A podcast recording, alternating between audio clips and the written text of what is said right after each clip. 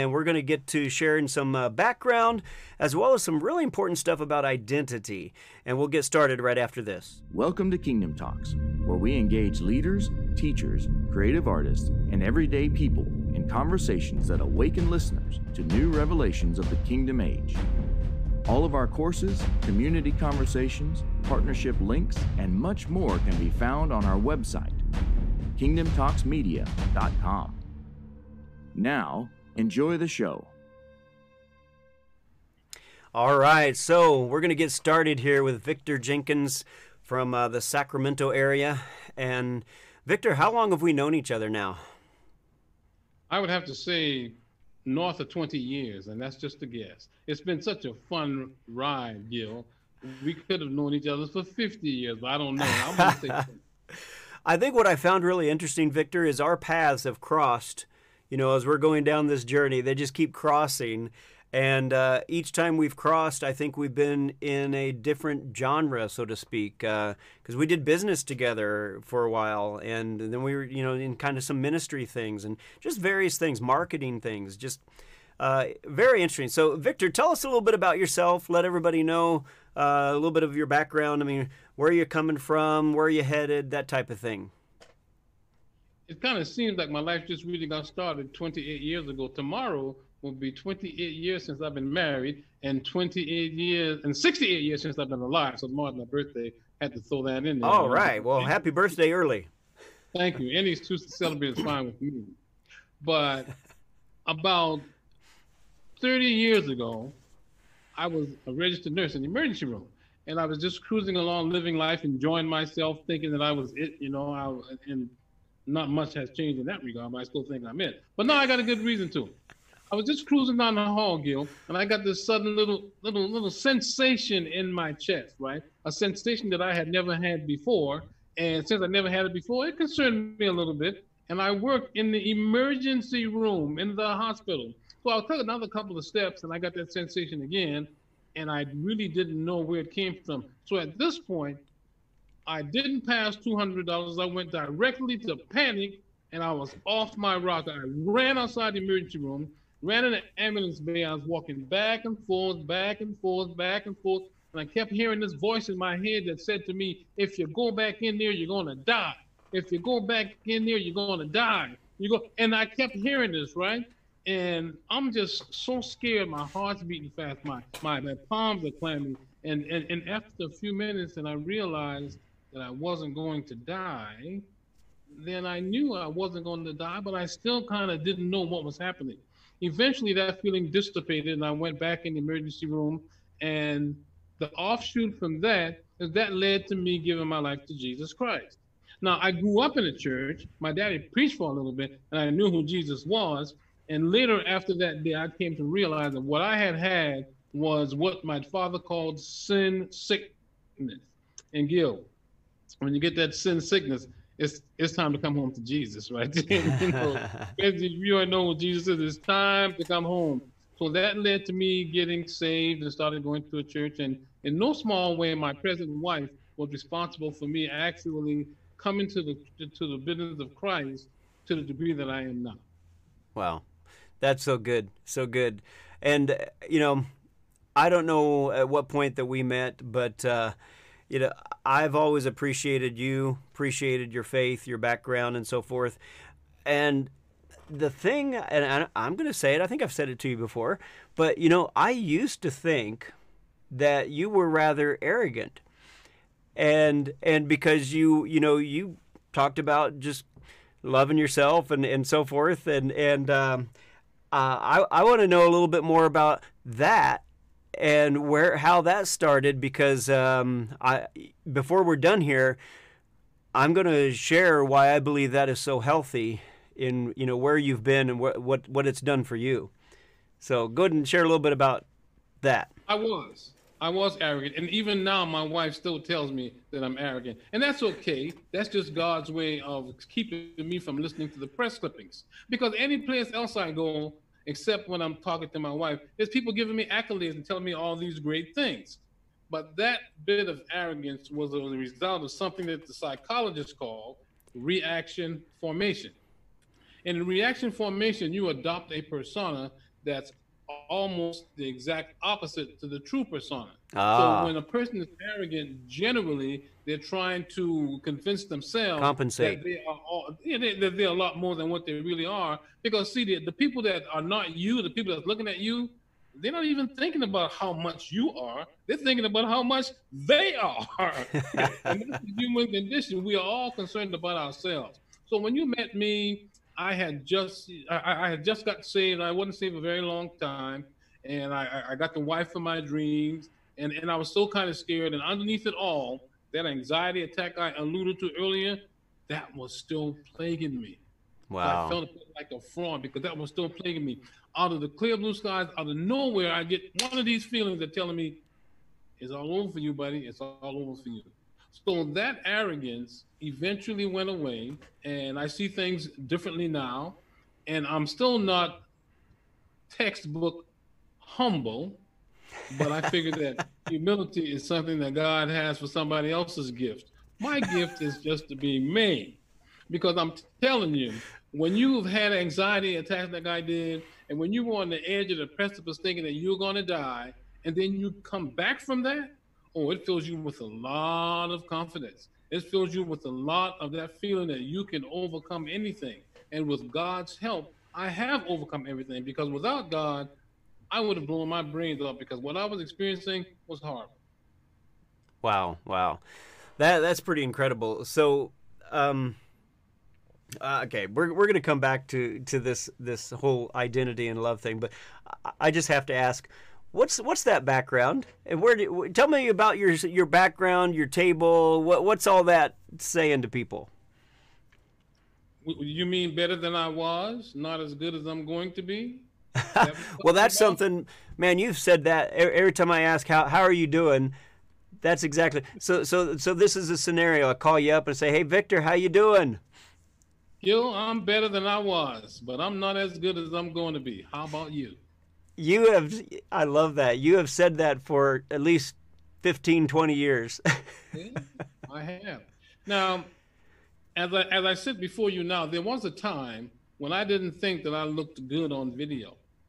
There was a time when I didn't think that my voice was a good voice. And that time was sometime after I started aspiring for personal growth, when I started trying to develop self confidence. So, on an intellectual basis, I knew that it couldn't have been anything wrong with the way I sounded. I knew that it couldn't have been anything wrong with the way that I looked, but I still felt that in here. I reasoned based on the thing that I was studying and the people that I was listening to and the preacher that was preaching to me. I reasoned that it had to be something inside that I had to work on. And based on what I had learned, the th- the way that you work on things on the inside is through a profound emotional experience, or, or absent that, something called spaced repetition. So I bought me a little silver lap counter. If you got any, if you know anything about track and field, there's a little small, little circular silver thing, and when you press the lever down, it advances a number, and you can count. okay, yeah, yeah. Okay, right. So Yeah. I got one of those, and while I was at home, I would say to myself, "I love myself. I love myself. I love myself. I love myself. I love myself. I love myself." And I was committed to doing that at least 100 times every day. I love myself. I love myself. And you could tell how easy it is for me to do that on this camera in front of another human being. I love myself. I love. And it's because I did it so long. So after about six months of doing that, the sudden thing that occurred was I no longer thought that I looked weird on camera. I no longer thought that I sounded weird on camera. And I mean, I mean, when you get right down to it, nobody was looking at me and listening to me and going, man, that guy sure looks funny, or that guy sure sounds weird. But I was doing it to myself. So after the six months, suddenly now I'm comfortable on camera. I even help others become comfortable on camera. My voice, I'm a, I'm a Toastmaster. I've been speaking for over 20 years. And really, I kind of went all the way to the other end of the spectrum, Gil, because if you get me, if you get me alone and you ask me the question, I'll tell you, I don't know too many other things that you could listen to that would sound better than the sound of my voice.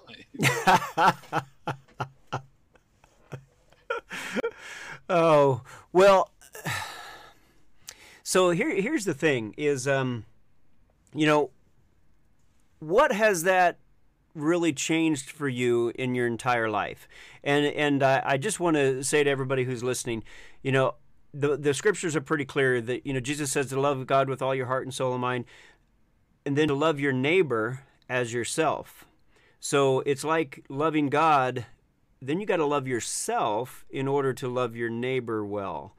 And we tend to try to just love our neighbor. We want to love God and we want to love our neighbor, but we really haven't tried to deal with the fact that many of us, and I'll be blunt, you know, for the first 50 years of my life, when someone would really get me alone and ask me, you know, what do you really think of yourself? I would I would be flat out honest and um, tell them I really hate myself. I loathe myself. For the first 50 years, now I covered it well.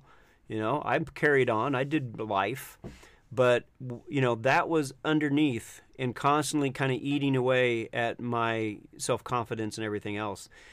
But when I finally reached that place of uh, realizing I am doing God a disservice, I am basically throwing the, you know, what his creation, me, I'm just throwing it back at him and saying, this is junk.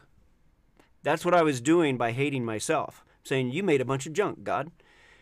And when I finally got my head on straight, and began now for me it wasn't going around saying i love you i love i love myself i love myself it was just sitting in the presence of yahweh and just sitting in his presence and and uh, listening to what he was saying to me and rather than rejecting it i was doing my best to receive it and let it become every you know let it hit every cell and every fiber of my being so that i would begin to change and as i began to change and receive what he was saying I realized over time, wow, I really love myself. And I've joked about it many times now. It's like I wake up sometimes in the morning, it's like, dang, I love myself. and I really do. I love myself because I love what God did and I love what He's doing. And I don't have to measure up to anybody or anything. I just need to do what He's created me to do and enjoy the ride and enjoy the journey. And it's changed my life dramatically. Um, so I'd love to hear some things of maybe you can specify some specific things that it's really changed for you when you got to that place of learning and understanding how to love yourself? Well, I grew up in a family where they were really heavily into control. I grew up in, in the Jim Crow South, and in the Jim Crow South, black folks didn't make very much money. And when you don't make very much money, you know how much money controls your life. Yeah. Yeah. One thing that my parents wanted to make sure of is that I didn't cost them any more money than they were already spending, hmm. which means I couldn't leave the house or go outside to play without them telling me I got permission. I couldn't open the refrigerator if I was in the house without them giving me position, permission. So as I grew, I was under a lot of control. I was controlled to the degree that I didn't feel good about it. And as I grew and got older and older, then anything I could do to demonstrate that nobody could control me, that's what I did. And as a result of that, I didn't like being controlled to, to the degree that I thought it was something the matter with me that was making me hate being controlled, that was making me feel bad. Because no matter how else you describe your existence, if you're not enjoying yourself, yeah. you're probably not gonna like it. And yeah. if you don't like if you don't like what, what you're experiencing, the normal thing to do is to try to find out well, well why is that? What, what why am I having this? Now I grew up. I went to an all black high school. I lived in town. Everybody I knew were black. And then I left and went out into the world where people who weren't black were. And some of those people gave me the impression that if I wasn't black, all my troubles would be over. Now, they didn't really give me that impression, Gil, but that's the impression that I got. I thought that that was the thing, right? And so as a result, I was difficult to get along with. I went, I went in the military. I was in the military and did terrible for, for the first year or two. And the reason I did terrible for the first year or two is because I didn't want anybody to try to control me. And I was insolent. I was dark. I was difficult to get along with. And eventually I realized that my behavior what I was experiencing was because I didn't like being black.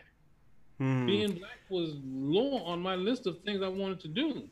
And I wasn't able to embrace that. I didn't believe that, but that was the truth. I, I know it was the truth because now when I tell you, one day I was looking in the mirror, and this was before my I Love Myself episode, and I looked myself in the mirror and I said, Victor, you got to face it, bro. You don't like being black. And after I said that, then the weight sort of lifted off my shoulder, you know, because I admitted that my problem was so all of the difficulty in getting along with other people that I had projected onto them, I realized that I was doing it to myself. And as a result of doing that, I am able to see that malady in other people. Not only black people, but there are a lot of people that don't love themselves and they think that it's other people, but it's never the other person. You got to realize that how you see yourself is how you are. And you also got to realize that however it is that you think you are, you have made you that way. Being a Christian now and understanding that God made me and fearfully and wonderfully made me, I get that my mind, the prism of my mind, the filter of my mind, if I look through that thing, I might see something that's not appealing. But if I look through the prism of how God sees me and how He made me, then all bets are off. All I have to do hmm. then is, is to is to contain it and turn it down a little bit so I don't blow everybody out of the water with all this love and all, all, all and all this blessing that God has bestowed in me and on me. So good, Victor. So good. So, I mean, as you were going through that, I got about you know a half a dozen new questions, but uh, actually we need to take a quick break and just a little lead into this break and that is uh, ultimate impact is of course my wife and i do to teach you your identity so we're on the subject of identity so uh, just take a listen to this and if you're interested uh, there's some information there you can grab so we'll be right back after this hey there thank you for joining kingdom talks we are taking a short break to share with you the life-changing online course called ultimate impact gil and adina do an amazing job taking the complicated and making it simple and applicable for your life. Ecclesia groups are using this course to shift their thinking into the next age paradigm. Yeshua spoke of power, authority, love, and oneness that we have yet to walk in. So if you're ready to deconstruct limiting beliefs in order to step into what Father is doing now, this course is for you. Sign up today at kingdomtalksmedia.com under the Courses tab. Now, back to the show. All right, so Victor, um, I had, like I said, about six other questions. So I want to go with this one, I think, to start off with. And that is, uh, I, want, I want to hear a little bit more from you about, you know, what, how, what you think about yourself, how it affects you, as well as how, to, how does it affect other people? I mean, how does it affect um, your relationship with other people? And I, I, think this is so key right now in this chaotic time that we're in with all the, you know, things blowing up in the uh, big cities and so forth. Because um, I, I, really do. This, I think this is a major key, and I'd love to hear your thoughts on it. So, want me to repeat the question? Put it this way: becoming a Christian, and we're talking about identity. Once you become a Christian, you are a new species yeah, a completely yeah. and totally new species. And I hear some think that that species is not. That species is not a black person. That species is not a white person. That species is not a gay person, a Latino person, or any of the groups that people like to describe yeah. as underserved. That species is you are a child of the high God, of the most high God. And by being that species, your number one command is to love. Yeah. Plain and simple. And you might not know what love is, you might not have an idea what love is, but in his words in the book of Corinthians, the 13th chapter, he tells you what love is. Right. He tells you that love is your number one goal, and he tells you that you ought to love your neighbor, and then he goes and tells you that everybody is your neighbor. He doesn't say that you love everybody except the guy who's racist toward you. He doesn't say that you love everybody except the guy that cusses you out. He doesn't say that you love everybody except the guy that uses profanity. He tells you to love everybody, and then he goes on and he tells you that when you love your enemy, it's like heaping coals of fire on their head. We as human beings are not in the business of trying to draw a wedge between us and other human beings. So when it becomes clear to you that you have driven a wedge between you and another person, you dis you uneasy about that. So when God says heaping coals of fire on their head, that is the experience that you have when you misuse me or when you abuse me, and I love you anyway. Because see, you're trying to abuse me and trying to misuse me for your own purposes, and that's something else that people don't really understand. I'm talking to you now, and granted, I'm answering your questions, but at the end of the day, everything I'm saying and everything I'm doing, I'm doing it from over here, and I'm doing it for me. Some of the destructive, destructive things that people do in their life, they think that they are focusing outward, but really and truly, Gil, self mastery is the only game in town. If you believe what Scripture says about you, Scripture says, we wrestle not against flesh and blood, but against powers and principalities and spiritual wickedness in high places. Now, if that's true, Gil, that means that I don't have any beef with you. The spirit that's in you may have a beef with the spirit that's in me, but I don't have any beef with you. The beef that I have is why am I mad at Gil? How come I'm not loving Gil? If God called me to speak into the life of somebody, if God called me to speak into the life of somebody who's described as a racist, and I'm getting my feelings hurt because that person is acting like a racist, I might be the only chance that that person has to know Jesus. And if I'm running around being offended by it or not walking in love, then I'm doing myself a disservice and I'm sending that person. Well, we, we know where we send them at.